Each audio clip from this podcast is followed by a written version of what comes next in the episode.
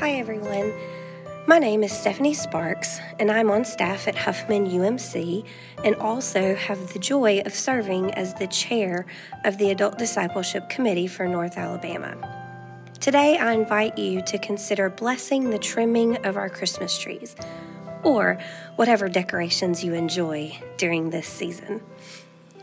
I love Christmas even when it doesn't feel like it should, because life has a way of surprising us or having its own agenda and timeline, I love Christmas. I love this season. I love Christmas music. Yes, I have been listening to it for a while now, and I'm not even close to being ashamed of it. It is never lost on me the number of times already that Oh Holy Night or Joy to the World or one of the other songs that can be found in our hymnals have already been played on the radio. The free airwaves or paid satellite stations. Don't get me wrong, I'll forever feel giddy when those first few notes of All I Want for Christmas Is You start playing. But to hear the truth of the gospel and the promise and fulfillment of Jesus being born as it is sung and declared over and over again is powerful, and I love it. There's something about decorating too, well, contemplating the decorating, that can bring a joy or a moment of exhale like no other in our lives. I think it's knowing that something is set whether it's a nativity, a wreath, a tabletop tree, a huge tree, a tree in each room, or halls that take days to deck. There's something about decorating, helping a space look like the way we hope the moment feels. That's powerful. We anticipate decorating too, sometimes with excitement, often with dread, but there's a waiting involved for the appropriate time. For some of us, it's early. Some of us, it's as soon as our Thanksgiving festivities have ended. For some of us, it's Christmas Eve. Sometimes we do it when we can fit it in. Some of us plan for days before opening even the first box of decorations.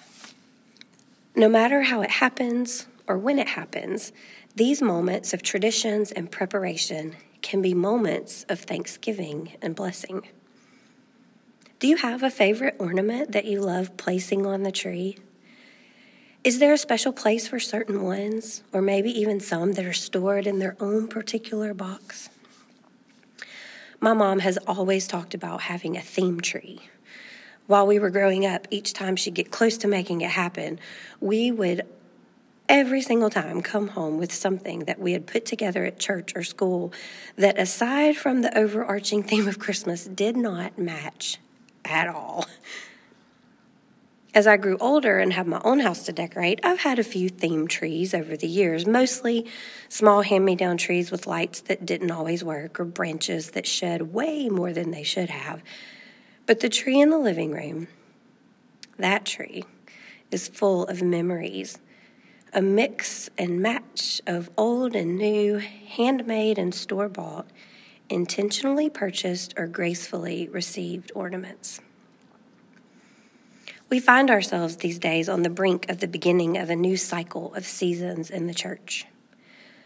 As we anticipate celebrating the birth of Christ and remembering the hope and promise of our Savior, may we invite the Holy Spirit to move in us even as we decorate.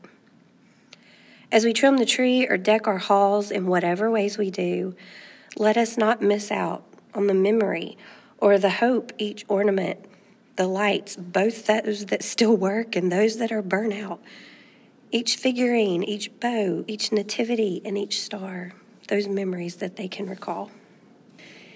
In his liturgy to mark the start of the Christmas season, from his book Every Moment Holy, Douglas McKelvey gifts us with these words. Our wreaths and ribbons and colored lights, our giving of gifts, our parties with friends, these have never been ends in themselves. They are but small ways in which we repeat that sounding joy first proclaimed by angels in the skies near Bethlehem. In view of such great tidings of love announced to us, and to all people, how can we not be moved to praise and celebration in this Christmas season? As we decorate our tree and as we feast and laugh and sing together, we are rehearsing our coming joy. We are making ready to receive the one who has already, with open arms, received us.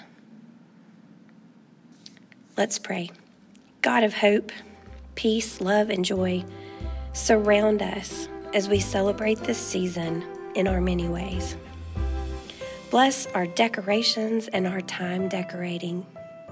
Help us to find holy each remembrance of those people, places, and moments that have been significant in our lives, and those that this very season are on the cusp of becoming significant. Thank you for being with us, and thank you for loving us more than we can even imagine. Amen.